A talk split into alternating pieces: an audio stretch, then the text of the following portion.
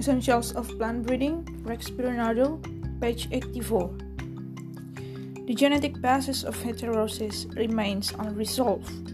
Most of the evidence in maize suggests that heterosis for grain yield is due to partial to complete dominance rather than overdominance.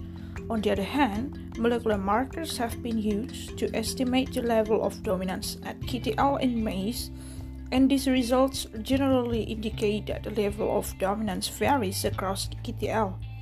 Heterosis is therefore most likely due to a mixture of levels of dominance that lead to superiority of heterozygotes.